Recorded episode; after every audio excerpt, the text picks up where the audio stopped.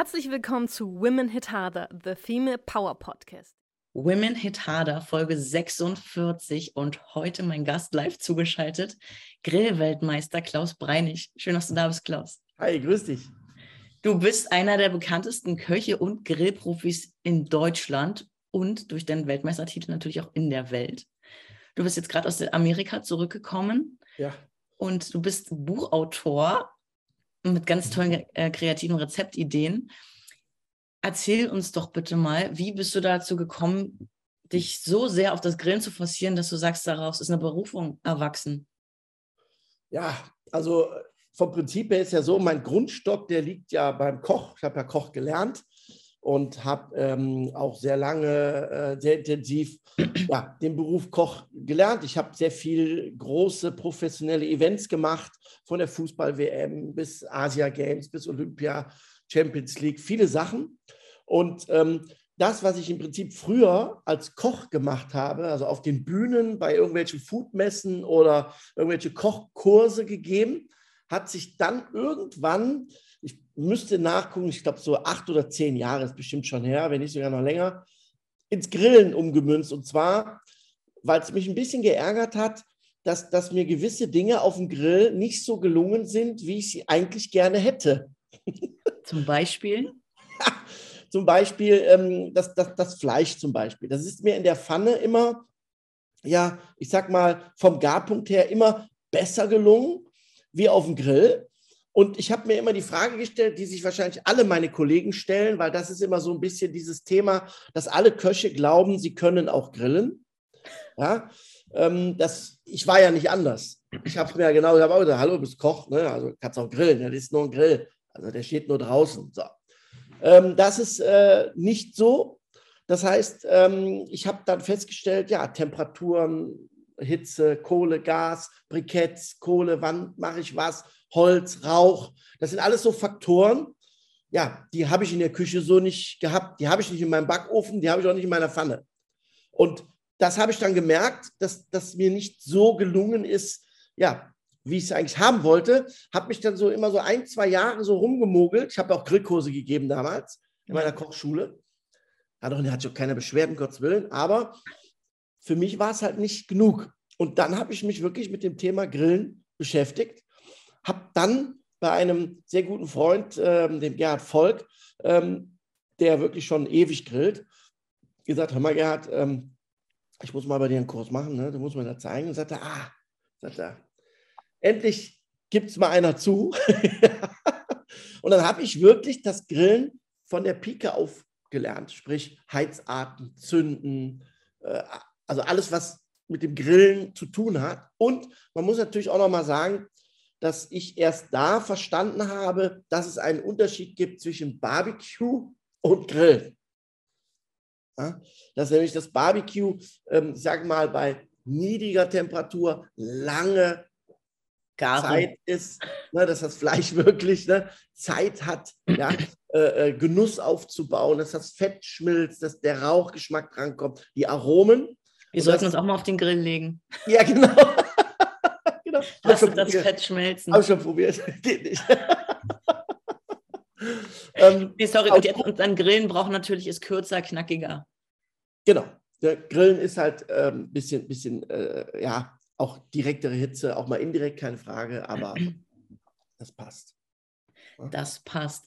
So, und jetzt hast du natürlich auch aus dieser, ich sage, nenne sie mal neu gefundenen Profession, Du hast alles richtig gemacht, eine Nische für dich gefunden, äh, Bücher publiziert, einen Podcast herausgebracht, bist in diversen TV-Shows zu sehen.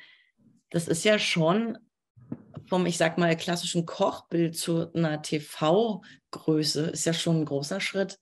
Wie viele Jahre hat es ungefähr gebraucht von da bis da? Das hat sich, das hat sich so aufgebaut. Ne? Ich bin ja nicht äh, aufgewacht morgens und habe dann Fernsehsendungen gemacht, habe dann irgendwo gegrillt oder habe irgendeinen Titel oder irgendwas gemacht. Das hat sich über die Zeit so ein bisschen aufgebaut. Und dann ist es natürlich so, dass du, ähm, wenn du, ja, Beispiel die, die großen Events, die ich gemacht habe. So, wenn du natürlich ein Event mal gemacht hast, so eine WM in eigenem Land. So, als Küchendirektor. So, dann, dann ist natürlich klar, dass wenn andere Events in dieser Kategorie kommen, dass man natürlich da auf dich zurückgreift, weil es hat ja funktioniert und wenn du einen guten Job abgeliefert hast, dann funktioniert das auch. So. Und so ist das eigentlich bei mir über die Jahre gewachsen, auch mit dem Fernsehen. Dann hat man mal eine Anschreiben bekommen, ja, wir suchen einen Griller ne, für ein, weiß ich, Format, wir testen Würstchen. So. Und dann habe ich gesagt, klar, kann ich machen, finde ich cool. So. Und, und auch da ist es dann so, dann, dann hat man sich gut angestellt, man hat gut mit der Kamera funktioniert, das Bild passte, Ton, alle waren zufrieden. Und dann ist es, glaube ich, so, wie es bei jedem ist, ähm, einen guten Handwerker, den holst du dir auch ein zweites Mal ins Haus. Und so hat sich das über die Jahre dann eigentlich ja entwickelt, dass man dann auch Kontakte hat und dass natürlich dann auch sich daraus dann auch eigene Formate entwickeln. Ne? Ich habe beim HR dieses eigene Format Klaus kocht vom Haus. Das hat im Prinzip angefangen mit einer ja, mit einer Probesendung, wenn man so will. Und die war halt sehr erfolgreich. Und dann hat man daraus im Prinzip eine Serie gemacht. Und so ist das Ganze eigentlich, glaube ich, konnte eigentlich gar nichts für. Nee, ist einfach, ja, konntest nichts für. Hast einfach nur deinen Job gemacht. Aber das ist, ist schon wirklich auch echt fantastisch. Ich meine, man, ich kenne, glaube ich, echt viele Köche, die ähm, wirklich sehr hart arbeiten. Äh, weiß ich nicht, um äh, wirklich nach oben zu kommen. Und du hast es einfach geschafft, mit scheinbar zur richtigen Zeit am richtigen Ort zu sein, beziehungsweise natürlich auch mit viel Eigeninitiative, da das jetzt draus zu machen, was es eben ist. Ja, ich glaube, grundsätzlich muss man für sich, glaube ich, den Weg finden, also welchen Weg möchte man gehen. Ja, ähm, es ist alles harte Arbeit, auch wenn man es. Vielleicht nicht so sieht, direkt immer. Man sieht ja immer nur, also bei mir ist ja immer so, dass man immer nur sieht, ich bin auf Reisen, poste da was, da was, da was. Aber am Ende des Tages, ich habe gestern zum Beispiel fast sechs Stunden nur, nur Rezepte gedreht.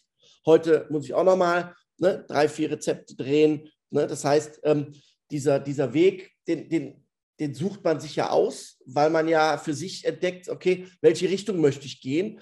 Und ähm, ich habe halt ähm, vor drei Jahren äh, ja, mich komplett umstellen müssen, ne? weil als es nicht mehr ging mit Messe, äh, Kurse, Schulungen, Produktpräsentationen ne? und solche Geschichten, ja, da muss man halt gucken, ja, wie, wie kann man sich weiterentwickeln. Und bei mir war es halt so, dass diese Entwicklung, die ich ja quasi machen musste, wie viele andere auch, sich umdenken, ja, für mich eigentlich langfristig das neue Konzept ist. Ja? ja. Also es hat auch immer, ich sage jetzt mal, in so einer Eskalation, die wir alle hatten, ähm, äh, gibt es auch für mich immer wieder auch einen Neuanfang. Und das war so einer. Und ich bin heute, muss ich sagen, mit dem, was ich tue, ähm, sehr zufrieden. Und ähm, man kann natürlich auch andere Wege gehen, um Erfolg zu haben. Und es ist auch heute leider so, dass nicht jeder Erfolg sichtbar ist. Ja, du, leider. Ich, ich, da gibt es doch dieses tolle Bild, wo du immer nur die Spitze des Eisbergs siehst, der Erfolg heißt. Aber was alles da drunter ist, ne? die genau. Arbeit, die Sacrifices, die, was weiß genau. ich, was alles noch zukommt. Das sehen ja die meisten gar nicht. Aber ich ja. wollte noch mal fragen, wenn du von Drehen sprichst, mhm. Rezepte drehen, bedeutet das, du fährst heute zum Beispiel in, in den, ins, ins Sendehaus und da wird gedreht oder machst du deine eigenen Instagram-Videos? Genau, also das heißt, ich habe Auftrag von Kunden, meistens mit Produkt also Lebensmittelprodukt oder mit einem Grill verbunden, ja. die dann sagen, hör mal, mach mal ein geiles Rezept. Wir haben jetzt Weihnachten, wir wollen ein bisschen Gans, wir wollen Kürbis, wir wollen ein bisschen vegetarisch. Mach mal ein Rezept mit unserem Produkt. Ja? Also Grill oder Lebensmittel. Das heißt, die, die, die schicken mir Fleisch, Gemüse, Gewürze, Soßen und ich mache dann daraus ein Rezept. Und ähm, daraus hat sich auch zum Beispiel in der Zeit, ähm, wo wir alle zu Hause waren, ähm, eine ganz tolle Geschichte entwickelt. Ich bin dann jeden Mittag um 12 Uhr auf meinem Instagram-Kanal live gegangen. Jeden Mittag, von Montag bis Freitag. Und habe in so einer halben Stunde, dreiviertel Stunde einfach gegrillt. Und das hat sich bis heute so hoch gepusht, ähm, dass meine Livestreams ähm, ja enorm erfolgreich sind und auch dort ja, Firmen mittlerweile sagen, das Potenzial deiner Zuschauer ist super, wir, wir zahlen dir das. Mach doch mit unserem Produkt bitte einen Livestream Ja, ähm, und dann gucken wir mal, wie das so ankommt. Also, das heißt, es hat auch immer, finde ich, äh, was Gutes, auch wenn es vielleicht ja eine scheiß Zeit war. Das hört sich auf jeden Fall sehr gut an. Siehst du, da kommen wir direkt zur Überleitung. Ich hatte ja ähm, Dienstag angekündigt auf Instagram. Ja, hatte ich gesehen. Da bin ich gespannt. ähm, dass bitte mal Fragen gestellt werden. Ich habe mir jetzt mal so die, ich, für mich die besten, die wir auch, die auch ins Format passen, ja. äh, rausgesucht. Da waren natürlich auch lustige Sachen bei, ne? Warum ja. sehe ich verdammt gut aus? Oder schick mal Sparringsvideos voneinander und warte, den Käse blenden also, mal aus. Wir können das ja mal machen, so aller Raab. Du, gerne. Ich bin immer offen auf so Formatentwicklung und ich habe ich Bock. also die äh, Frage, die äh, ich wirklich, da wäre ich nie drauf gekommen, aber wie kann ich Lamm zubereiten, dass es nicht so stinkt? Ja. Ähm, ja. Da hat jemand, ja genau, das ist eine ganz klassische Frage bei Lamm. Ähm, wir haben bei Lamm immer das Problem, ähm, dass man bei Lamm ähm, sehr stark die Aufzucht merkt beim Tier. Was wir bei, bei, bei Schwein noch mal so ein bisschen haben. Ja? Ähm, und da spielt die Aufzucht, sprich, wie lebt das Lamm? Äh, mhm. freie Wiese, was füttere ich dem Lamm? Lebt das im Stall? Lebt das nicht im Stall? Ne? Das sind bei Lamm ist das ganz gravierend, weil dieser typische Geschmack, von dem sie spricht, den sie wahrscheinlich nicht mag, ja, dieser kräftige, ja, der kommt in der Tat davon, wenn die Lämmer relativ viel drinnen wohnen.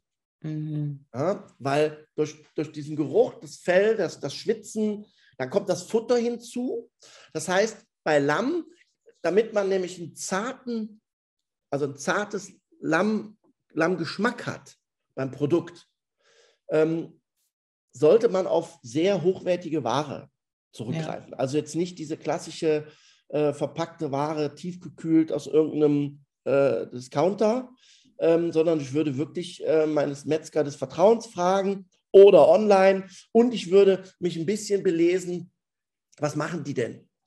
Ja, Im Beispiel, wir haben in Deutschland ganz tolle Lamm oder Lamm, ja, oben aus der Region im Osten, die züchten frei, die leben also den ganzen Tag draußen, die haben gar keinen Stall.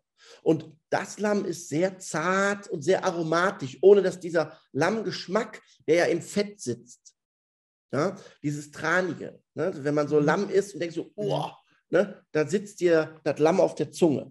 Und da ja, wäre mein Tipp, ne, ganz klar, einfach mal schauen, bisschen suchen, gucken, wie ist das aufgewachsen, ne, was steckt da für eine Story hinter und dann wirst du definitiv ähm, diesen Geschmack, ähm, ich würde nicht sagen, gar nicht mehr haben, aber der ist halt sehr mild.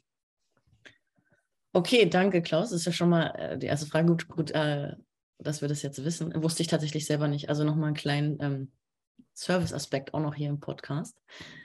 Ähm, wie kann ich Gemüse fleischähnlich zubereiten? Ja, das ist gar nicht. also dieses Thema, das wird dir wahrscheinlich auch ähm, sehr oft äh, entgegenkommen. Du bist Leistungssportlerin, ich bin Vollwert-Gourmetkoch. Ja? Und ähm, du musst dir zu einer gewissen Zeit in deiner Tätigkeit als Leistungssportler oder Profisportler schon Gedanken machen, ähm, was du deinem Körper wann in welcher Menge zuführst. Und ähm, das Problem ist, dass der fleischlose Mensch, also der Vegetarier, hat genug Raum äh, in der Natur, sich gesund, abwechslungsreich zu ernähren. Mein Ansatz ist es nicht, Dinge aussehen zu lassen, als wären sie etwas, was sie aber nicht sind. Hm. Deshalb würde ich nie auf die Idee kommen, Gemüse in eine Fleischform oder es so zu verarbeiten, dass ich daraus eine Chivapchichi, Steak-ähnliche, was auch immer habe. Mein Tipp wäre ganz einfach, das Gemüse so roh wie möglich und so frisch wie möglich zu verarbeiten. Na, ich würde jetzt nicht, äh, ich habe ja auch ein vegetarisches Grillbuch, wir grillen grün und da habe ich bewusst auf Fleischersatzprodukte komplett verzichtet, weil das ist nicht meine Philosophie. Meine Philosophie ist es, dir zu sagen, wenn du Gemüse zubereitest, gerade im Grill oder auf der Pfanne, ist es wichtig, dass zum richtigen Zeitpunkt Säure an das Gemüse kommt, damit das Eiweiß aufgebrochen wird, damit die Farbe länger hält und damit die Konsistenz länger hält. So. Mm. Und dann macht es Sinn, das Gemüse im Prinzip ja mit so wenig wie möglich zu würzen, damit du auch die ganze Kraft des Gemüses halt hast. Und Ja. für mich darf Paprika aussehen wie Paprika, Blumenkohl wie Blumenkohl und äh, eine Tomate wie Tomate. Ich würde es empfehlen, wirklich so frisch wie möglich ja, und so rein wie möglich äh, zu machen. Und da kann man ja auch viel drumherum machen. Man kann ja mit Soße arbeiten, mit Quark, mit Dip, ne, mit was auch immer. Äh, witzig, dass du sagst mit der Soße, weil das Lied, ähm, Lied äh, is guiding us to the next question. Was darf beim Grillen also nicht fehlen? Ja, also bei mir ist es nicht die Soße, obwohl ich auch selber eigene Soßen habe. Ich bin so ein pur Typ, ne? obwohl eine leckere Soße ganz klar ähm, schmeckt. Das Phänomen ist aber eigentlich nur in Deutschland so. Wenn du in Deutschland zum Grillen einlädst, brauchst du pro Person ungefähr anderthalb Baguette-Stangen und eine Flasche Soße. Und 500 Gramm Kräuterbutter. So. Das ist nicht böse gemeint, aber wenn man mal in deinem, in deinem Umfeld guckst, wenn du eingeladen wirst, es geht es ist wie Fondue, weißt du? Da isst du eigentlich auch nur die Soßen mit Brot. Also eine gute Soße, klar, sollte da sein. Ähm, ich brauche es nicht, aber zum, ähm, für mich sollte nie fehlen beim Grillen eine gute Qualität. Und das war egal von was. Ja. Ähm, ähm, und ähm, was nie fehlen sollte, ist für mich die, die, die Wertigkeit. Ähm, ich erfahre in ganz vielen meiner Kursen nach wie vor immer noch, dass die Leute die Wertigkeit von Fleisch für mich viel zu hoch stellen. Das heißt, ein, ein, ein Steak ist in der Wertigkeit höher wie eine schöne Gemüsepfanne. Mhm.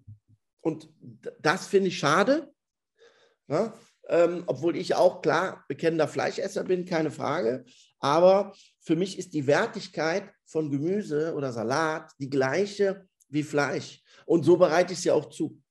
Also ich finde, beim Grillen sollte Qualität nie fehlen, egal welche Produkte und irgendeine Lieblingssoße. Siehst du auch noch so eine, auch eine gute Frage, die hier gestellt wurde, und zwar, was ist dran, Fleisch mit Bier auf dem Holzkohlegrill abzuspritzen? Ja, das ähm, rührt eigentlich aus der Unwissenheit, die wir früher alle hatten am Grill. Ich habe genauso gegrillt. Du hast einen Kohlegrill, hast keine Ahnung. Du bist ein Mann, du machst Feuer, du siehst Fleisch, du hast Bier und dann ö, ö, ö, Verlust der Muttersprache, Höhle, kommt alles wieder. Ja, so. Das war dann ein ganz klassisches Phänomen. Du legst das Fleisch drauf und hast da jenseits von 600 Grad ja, das wird irgendwann zu heiß. Und da hast du noch nicht die Ahnung gehabt wie heute. Also Bier hast du immer in der Hand, weil du stehst am Grill, du bist ein Mann, ja, so und dann schützt du das ab. Das heißt, du hast im Prinzip das, die Kohle damit abgelöscht, weil es einfach zu heiß war. Das würde ich jetzt mal in das Fach Unwissenheit, äh, was die wir alle damals hatten, äh, rücklegen.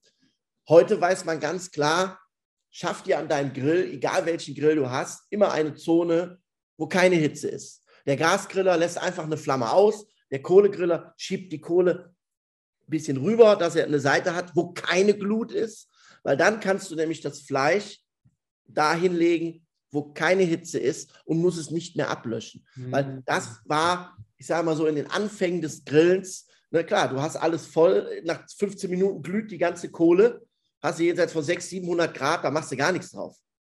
Also hat man was? Ja, abgelöscht. okay. Ne, Daher rührt das so ein bisschen. Es gibt auch noch heute Fans, die das heute noch machen. Ja, ich wollte gerade sagen, ich finde es auch immer toll, die Flasche und Ja, Nachteil ist immer, genau, Nachteil ist immer, dass du mit dem Ablöschen, egal ob das jetzt Bier ist oder Wasser, ähm, natürlich die ganze Asche mit auf, auffühlst. Das heißt, du wirst an deinem Produkt Asche haben. Ist nicht dramatisch, aber wäre mir jetzt zu viel. ja, verstehe. Dreck reinigt den Magen. ja, genau. Äh, nächste Frage. Habe nur einen Elektrogrill. Mhm. Wie kann ich darauf mein Fleisch gut machen? Ja. Gar Ähm, nicht. Nein, doch, doch, doch, doch. Nein. Auch da ähm, bin ich ähm, der Meinung, dass das, da hat sich einiges getan. Ich habe selber in der Grillschule einen Elektrogrill im Einsatz. Ähm, das Allerwichtigste bei Elektrogrills ist immer die, die Leistung. Und wenn wir äh, das gucken, was wir früher hatten, so diese Dinger mit so Wasser drin, das sind keine Grills. Auch wenn es draufsteht. Kauft euch einen vernünftigen Elektrogrill, der kostet was. Ja, der kostet auch fast so viel wie ein normaler Grill. Aber die Leistung ist eine andere. Das heißt, ich habe hier 2,4 kW. Das heißt, ich habe hier 300 bis 500 Grad, je nachdem, was es für ein Hersteller ist. Das habe ich bei so einem Ding, was ich auf den Tisch stelle, wo ich eine Wasserschale unten reinmache, nicht. Da wird das Grillen sehr schwierig. Deshalb wäre mein erster Ansatz zu gucken, A, vernünftigen Elektrogrill kaufen, weil viele haben ja auch nicht die Möglichkeit, einen Garten oder der Vermieter verbietet es. Er sagt hier, um Gottes Willen, keine offene Flamme, noch nicht mal Gasgrill, Kohle erst recht nicht. Da musst du Elektro nehmen. Und da hat sich einiges getan bei den Herstellern. Ähm, diese klassischen Tischdinger, die man da hat, würde ich jetzt nicht als Grill bezeichnen und damit wird es definitiv nicht gehen, was natürlich aber den Spaßfaktor trotzdem hat. Das heißt, wenn du mit Familie am Tisch sitzt und da deine 80 Soßen, 50 Baguettes und 6, 7 Fleischsachen hast, macht das trotzdem Spaß, hat aber für mich nichts mit Grillen zu tun. Also das wird nicht funktionieren. Auf diesen klassischen Tischgrills wird es nicht äh, in der Qualität funktionieren, wie du es eigentlich haben möchtest. Okay, ist ja gut zu wissen. Also die Leistung ist entscheidend. Die Leistung. Wie, wie bei allen Dingen im Leben. Bei dir auch im Sport. Deine Leistung entscheidet. Richtig. So, jetzt die letzte Frage, die eigentlich zwei Fragen sind. Und zwar, Mhm. wie wird man Grillweltmeister? Was muss man da genau abliefern? Ja. In dem Falle ähm, ginge es um die Kategorien Chicken, Brisket, Rinderbrust, Spare Ribs, Fisch und Dessert. Das waren die Titel für den Pokal in Limerick. Das heißt, man hat ganz klassisch, ohne Schnickschnack, ohne Shishi, zwei Produkte in eine Box gelegt. Also immer mit Zeit, mit Beilage nach Wahl. Das wird dann zugemacht und geht dann blind in die Jury. So, dann gibt es noch den anderen Titel. Wir haben ja einen Doppeltitel, das heißt, wir haben einmal den Weltmeistertitel 2017 geholt mit unserem Team. Ist ja ein Teamsport, die Barbecue Wiesel. So, das war nach der sogenannten WBQA. Das wird ja, kennst du aus dem Boxen, da gibt es verschiedene Verbände. Bei uns gibt es das auch. Wir haben den sogenannten WBQA, das ist die World Barbecue Association, also der Weltverband. Dann gibt es in Amerika die IBCA, International Cook of Barbecue. Und die richten die sogenannten World Championships Food aus. So, in der Kategorie Barbecue haben wir dort auch gewonnen. Und dort hatten wir die klassischen Sachen, die man in Amerika macht, die wir zum Beispiel auch beim Jack Daniels gemacht haben. Chicken, Brisket, Pork, Ribs. Das war's. Ohne Beilagen, ohne alles. Ne, also rein das reine Produkt. Und das müssen alle Teams gleich abliefern. Was mich jetzt interessiert ist, wenn du merkst, oh Gott, ich habe es hier gerade total verhauen, kriegst du dann nochmal ein neues Kit oder bist du dann einfach durch, wenn es einmal nicht geklappt hat? Dann bist du durch, weil das Problem ist, du brauchst ja gewisse Stunden, um das zu smoken. Wenn du jetzt mal ein Brisket nimmst, deine 12, 13 Stunden hast, dann kannst du am Ende nicht sagen, ich mache mal eben ein neues. Ja.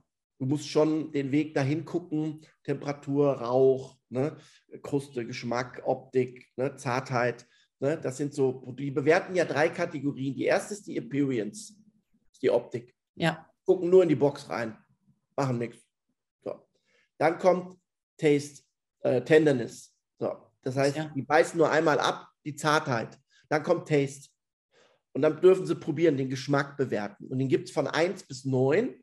1 ist ja, unterirdisch, 9 ist Best Score. Höchste Ergebnis und niedrigste Ergebnis ist Streichergebnis. Die dazwischen kommen in die Wertung. Mhm. Und ähm, das haben alle Teams. Und du musst auch immer zur bestimmten Zeit abgeben. Das heißt, du fängst immer mit Chicken an, weiß ich, 11.30 Uhr, dann ne, 12 Uhr, dann 12.30 Uhr, so kommen die nächsten. Und das müssen alle Teams. Du hast immer fünf Minuten vor Abgabe und bis fünf Minuten nach Abgabezeit. Danach bist du disqualifiziert in dem Gang. Das ist jetzt qualifiziert. Wenn du jetzt um, um äh, 11.35 Uhr kommst, ja, dann bist du eine Sekunde danach bist du raus. Wahnsinn, ist tough auf jeden Fall, aber klar, ist ja wie bei jedem anderen Sport auch. Ich würde Genau. es jetzt einfach mal als Sport bezeichnen, oder? Ja, also ich sage mal so, wir machen es ja professionell, das darf man auch nicht verwechseln, das ist nochmal ein Unterschied. Ähm, wir haben ja Sponsoren, die uns bezahlen, ne? wir haben äh, Firmen, mit denen wir zusammenarbeiten. Ähm, und, und da ist es natürlich schon, klar, eine etwas andere Vorgabe. Wir haben jetzt nicht die Vorgabe, äh, Titel zu holen. Klar ist das unser Ansport, keine Frage. Ja, weißt du selber, du nimmst ja nicht an einem Wettkampf teil, wenn du nicht gewinnen willst. Ja. Ja? So. Ähm, unabhängig davon ist das dann natürlich schon eine andere Richtung. Und bei uns im Team ist es so, dass wir, ja, glaube ich, ähm, wir sind das erfolgreichste deutsche Barbecue-Team. Ja, und, und ähm, der Grund ist, glaube ich, dass wir alle A, sehr gut zusammenpassen im Team und dass jeder im Prinzip seine Aufgabe hat. Und am Ende entscheiden wir alle gemeinsam, was wir abgeben. Sag mir doch mal bitte, wie viele Leute ihr in eurem Team seid und wer welche Aufgabe konkret hat, welche beispielsweise deine ist. Also ich sehe gut aus. Das ist, äh, Ah. ne, das hast du wahrscheinlich vergessen. also, wir sind fünf. fünf im Team. Äh, Barbecue Wiesel, das ist der Thorsten Brandenburg. Der hat äh, im Prinzip, der macht die Spare Ribs und ist unser, ich, wir nennen ihn immer, also ich nenne ihn immer Magic Finger, weil der ist so schnell mit seinem Handy an Informationen, da ist Google ein Hasenfurz gegen. Ja, wenn du irgendwas wissen willst, wo gehen wir essen, wer hat was und wo können wir schlafen, welche Route, macht alles der Thorsten. Also unfassbar. Der hat auch ein unfassbares Wissen über ähm, äh, Richtlinien, wenn irgendwo was steht, was wir überhaupt nicht gelesen haben, kommt der Thorsten um die Ecke und sagt, ah Leute, wir müssen aber aufpassen, ne? wir müssen das so und so machen. Steht da. So, dann Okay. haben wir den Gordon. Der ist im Team im Prinzip der Allrounder. Der, ist, der macht unwahrscheinlich äh, Technik, ist der unwahrscheinlich affin. Das heißt, ähm, wenn du sagst, hör mal, ich habe hier ein Problem mit dem Grill, der, der kommt nicht auf Temperaturen, ne, äh, unterstützt, der, der baut auf. Also der ist im Prinzip, macht die Vorbereitung mit Schnitzen, was auch immer. Der Alfons ähm, äh, macht Chicken mit mir zusammen. Ja, und äh, Pork und der Olli Sievers äh, macht Brisket und Pork zusammen. So, das sind im Prinzip die, die Aufgaben.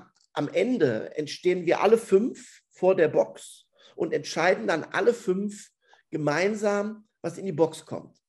Und für die, für die Zuhörer, für die Zuseher, da gab es eine ganz, ganz wichtige Geschichte. Wir haben die Ruhrpott, das ist die größte Veranstaltung außerhalb der USA gewesen.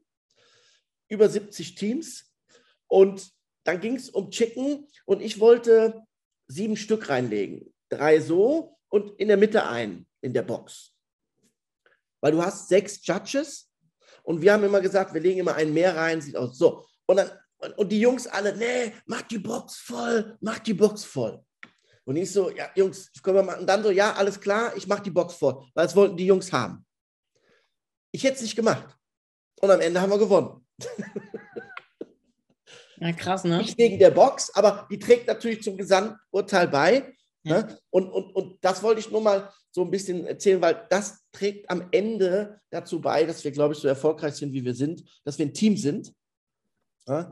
Und natürlich nicht nur die Siege feiern, sondern auch die Niederlagen feiern. Ich wollte dich gerade fragen, wenn ihr euch jetzt in eurem Fünfergespann trefft zum Barbecuen, gibt es dann immer so, wir schnicken vorher aus, wer heute das Fleisch macht, oder seid ihr dann eh alle wieder als Team vor Ort und sagt, komm mal, ich baue mal auf und du machst mal so und dann du holst die Soße Ja. und die Baguettes, oder? Also es ist ja festgelegt, die Bereiche, wer was macht, aber ähm, wenn es jetzt zum Beispiel um Thema Teamverpflegung geht, sind wir immer sehr sporadisch. Wir haben äh, süße Milchbrötchen mit Bratwurst oder Käsekreiner, das ist unser Klassiker, den essen wir immer. Nackenkoteletts haben wir immer dabei und wir sind noch nie hungrig ins Bett gegangen. Okay. So, mein Lieber, jetzt lass uns doch nochmal zur Mhm. Rubrik 15 schnelle Fragen kommen. Ja. Und du musst einfach nur ganz schnell antworten. Ja oder nein oder, oder schnell nee, antworten? Kaffee oder Tee? Okay, Kaffee. Haus oder Wohnung? Haus, Fahrrad oder Auto? Fahrrad, Bahn oder Flugzeug? beides. weiß oder schwarz? Weiß. Halb leer oder halb voll? Halb voll. Bar oder zu Hause? Was? Bar? Na, Bar, also in die Bar gehen. Ach so, Bar gehen. Klar, Bar gehen. Sneakers oder Anzugsschuhe? Sneaker. Job oder Familie? Ah, das ist schwer. Familie. Was soll ich denn jetzt sagen? Ohne Job hast du keine Familie. Also äh, beides, eine gute Mischung. Okay. äh, Wasser, still oder mit Sprudel? Ah, Sprudel, Sprudel, Sprudel. Wassereis oder Milcheis? Ja, Wassereis, ganz klar. Machst du wahrscheinlich auch selber, ne? Nee, aber ich kaufe immer diese, kennst du diese Tütchen? Diese Eisbären-Dinger? Hm, okay, okay. Hm. Joggen oder Radeln? Äh, Radeln. Sommer- oder Winterurlaub? Puh. Sommerurlaub. 30 Mal Achterbahn fahren oder mit mir ins Oktagon steigen? Das ist ja ein Oktagon. Na, der Ring, in dem wir. Oktagon. Oh, kann ich gleich eine Story zu erzählen, warum? Okay, okay. Letzte Frage. Für eine Million Euro zehn deiner Lebensjahre nehmen lassen. Ja oder nein? Ja. Ja. Okay. Gut, dass wir darüber gesprochen haben. Ja. Wann überweist du? Um Gottes Willen, bist du verrückt. Äh, Bei ähm, mir ist es immer je nach Phase, was ich sage. Also nehme ich, lasse ich mir zehn Jahre nehmen für Kohle oder es gibt ja Phasen, da geht es einem so gut, dass man sagt, nee, auf gar keinen Fall nicht einen Tag weniger leben, als man eh schon nicht weiß, dass man lebt. ja, aber ich bin jetzt 50, also da ist das okay. Oh, aber für Achterbahn wollte ich jetzt sehen, warum ich lieber mit dir in den Ring steige. Dann sag Aber mal. beim Kleinen waren wir in einem Freizeitpark, relativ früh. Und ähm, dann sind wir direkt an so, einer, an so einer Achterbahn vorbeigekommen, da war gar nichts los. Ja, super. Ich habe gar nichts gesehen, kein Looping, gar nichts. Ich habe nur so zwei Häuser gesehen. Du hast auch keine Leute gesehen. Ja. Ich mit dem da rein, angestellt, waren direkt dran. Jetzt kommt's. Das ist der Fluch von Nafrov. Den kannst du mal googeln. Da wird ja schon googeln schon schlecht. Das ist die höchste, steilste Achterbahn, die völlig im Dunkeln runtergeht. Junge, zweimal. So haben wir da gesessen. Es war die Hölle. Es war wirklich die Hölle. Ich wusste es nicht. Ich habe es nur geahnt, als wir dann hochgefahren sind. Und dann geht ja dieser Sitz so zurück und dann fährt der hoch, fast 90 Grad. Fast 90 Grad. Da habe ich mir nur gedacht, das müssen wir alles wieder runter. Weil wenn der hochfährt, muss der auch wieder runter. Ich dachte, genau du sagst, ich habe nur gedacht, halt die Brille fest. Ja, das äh, hat ja eh aus, Kappe, Mütze, musst ja ausziehen. Und dann in völliger Dunkelheit, 98 Prozent, hier, so runter. Es wirklich, es war die Hölle. Deshalb Achterbahn, never ever. Never. Ich muss sagen, da muss ich sagen, ich habe echt so eine kleine Addiction für Achterbahnfahren. Echt? Wir waren mal im Heidepark Solt. Nee, mal, heißt der Heidepark Soltau? Ja, doch. Und da wollte ich nur Achterbahn fahren. Ich bin echt wie ein äh, Geisteskranke, immer wieder Achterbahn, immer wieder. Achterbahn finde ich auch cool. Nur das bestand nur daraus, einmal hoch, 90 Grad im Dunkeln, da fährst du einmal so, denkst du, hast es geschafft. Nee, kommt auf der anderen Seite nochmal das gleiche im Turm. Und dann ist rum. Äh, Und wo war das? Ich meine, das war auch im Freizeitpark, irgendwo im, im Norden oben. Wie heißt der? Ich weiß gar nicht. Soltau da oben. Ich glaube, Also auch Soltau. Ja, ja, auch da oben. Der Fluch von Nafra. Und ich wusste das nicht. Mein Kleiner, für den war natürlich danach jedes Karussell Kinkerlitz in dem Park. Ja? Ähm, aber das war schon sehr heftig. Und als ich dann mal so beim Essen habe ich dann mal so gegoogelt, so, das kann doch nicht sein, dass das für Kinder freigegeben ist und so hin und her. Und da habe ich geguckt, so, uh, da gibt es T-Shirts von Fanclubs und hast du nicht gesehen. Also ich brauche das nicht. Achterbahn grundsätzlich, wenn die jetzt so normal so Looping und so in den Kopf, da ist okay, aber so ein Ding, Ich wollte gerade sagen, wir sind ähm, äh, auch in Las Vegas, damals nach der Weltmeisterschaft, sind wir auch in dieses, wie heißt denn das, New York, New York, in das Hotel Mhm. gegangen, das auch die Achterbahn hat. genau.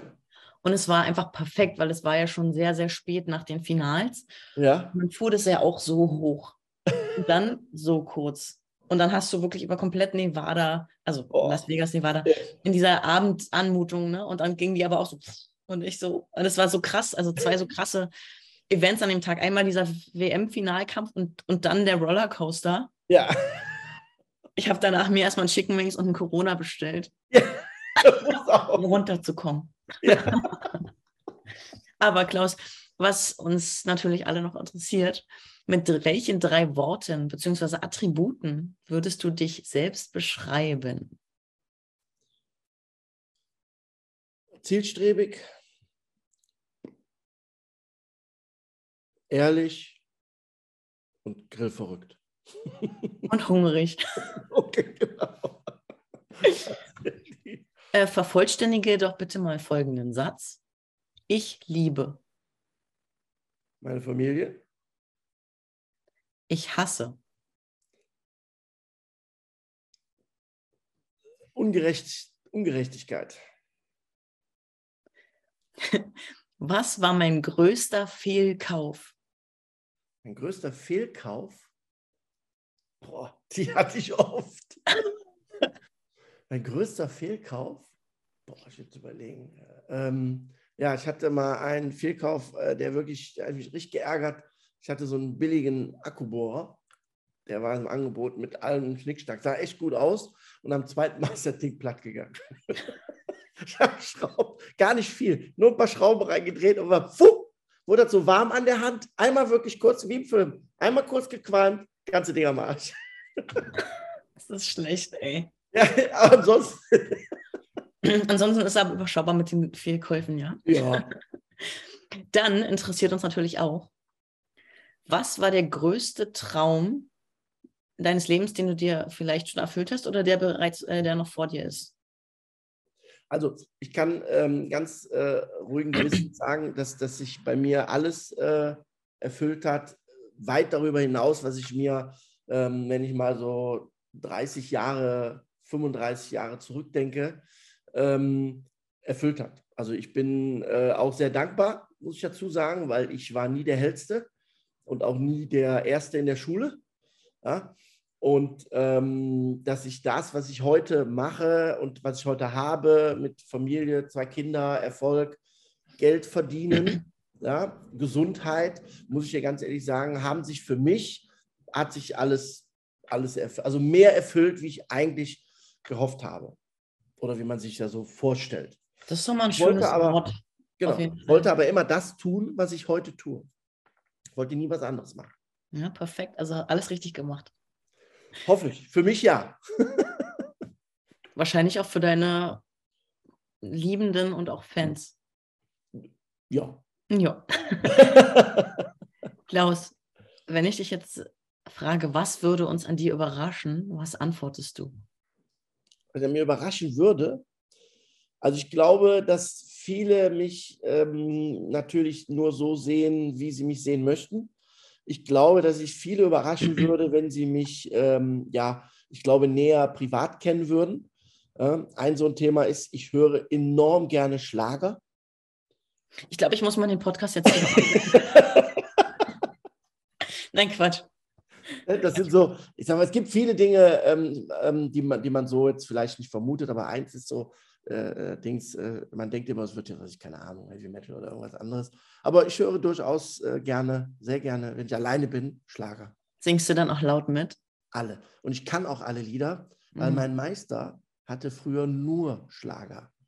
Ah, okay. Also das ist so eine Art, so eine Art wie soll man sagen, zeremonielles äh, Erleben ja, eigentlich ja auch. Du wirst lachen. Wenn ich, wenn ich was vorbereite, ein Event oder, oder irgendwas mache, habe ich, oder mit lange Auto fahre, habe ich immer Schlager an, weil da kannst du abschalten. Du denkst an nichts irgendwie, musst dir nicht überlegen, was ist der tiefsinnige Grund des Textes, kannst du einfach laufen lassen. Und ich finde, Schlager ist immer freundlich. Sag mal jetzt aus dem FF ein Song, den wir jetzt hören könnten. Ja. Es fährt ein Zug nach nirgendwo mit dir allein als Passagier. Klaus, ich das ist sehr geil. Ähm, worauf achtest du bei anderen Menschen? Bei anderen Menschen? Also, ich habe mir angewöhnt, sehr früh in meinem Leben den ersten Eindruck als zweiten Eindruck zu überprüfen. Ich glaube, das tun die wenigsten. Das heißt, man sagt ja immer so, man sieht sich, war ja bei uns auch so, wir haben uns gesehen und ich fand dich zum Kotzen. Ja, ja ich dich auch. Genau, so. Und dann lassen viele, das ist ein Beispiel, aber dann lassen viele diesen Eindruck stehen und sagen, die fand ich unsympathisch, die ist dahergekommen. Nee, und du weißt, diese ersten drei, vier Sekunden, und dann lassen die das stehen. Ich versuche das immer zu überprüfen. Das heißt, ja, es mag sein, dass der erste Eindruck so war, und dann lasse ich den erstmal stehen. Ich bewerte den nicht. Und dann versuche ich zu gucken, wie ist denn der zweite Eindruck? So. Und der ist eigentlich für mich maßgeblich. Ähm, und das ist halt das, was ich immer versuche. Ist nicht immer möglich, weil du halt auch vielleicht auch nicht immer eine zweite Chance bekommst. Aber ich glaube, dass das ähm, sehr, sehr wichtig ist. Und dann klar, Optik spielt immer eine Rolle, egal ob du von irgendjemandem was möchtest oder nicht. Man hat im Unterbewusstsein immer irgendwo dieses, dieses Raster. Das ist meine Meinung. Aber in unserem Fall war das jetzt natürlich nur ein Beispiel und du hast mich ja, von Anfang ein Beispiel. Ich brauchte gar nichts überprüfen. Ah, gut. Also erster und zweiter Eindruck ging d'accord. Genau, der zweite Eindruck war besser wie der erste. ja, aber das hast du ja oft, wenn du, wenn du Kollegen hörst, also, das habe ich von dem Jahr gar nicht gedacht. Der hat sich richtig gemacht. Also hört man ja so zwischendurch. Und das ist eigentlich genau das, was ich gerade sagte. Ne? Am Anfang dachte man, der kann gar nichts. Und nachher sagst du, oh ja doch, guck mal, ne? der hat doch was gemacht. Also von daher.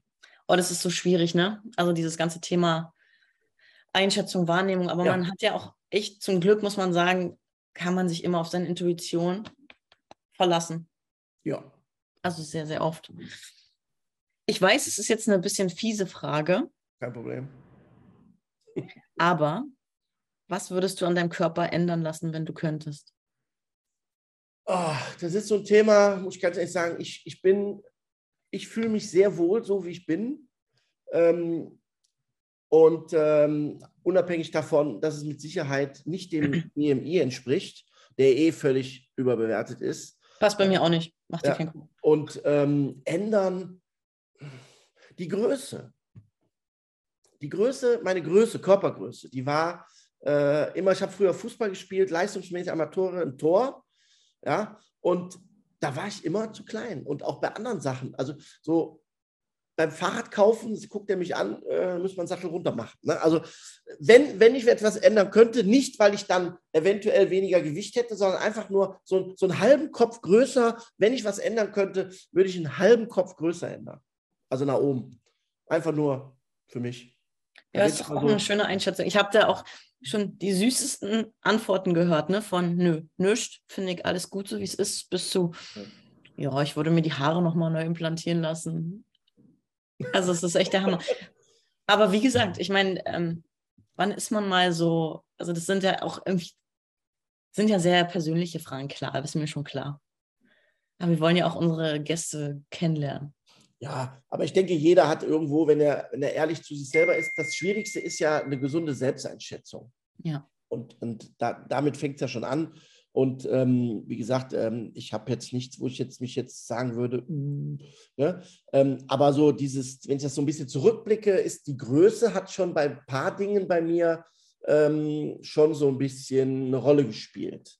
Ne? Weil ich bin jetzt mit 1, keine Ahnung, bin 1,75 oder so, 76.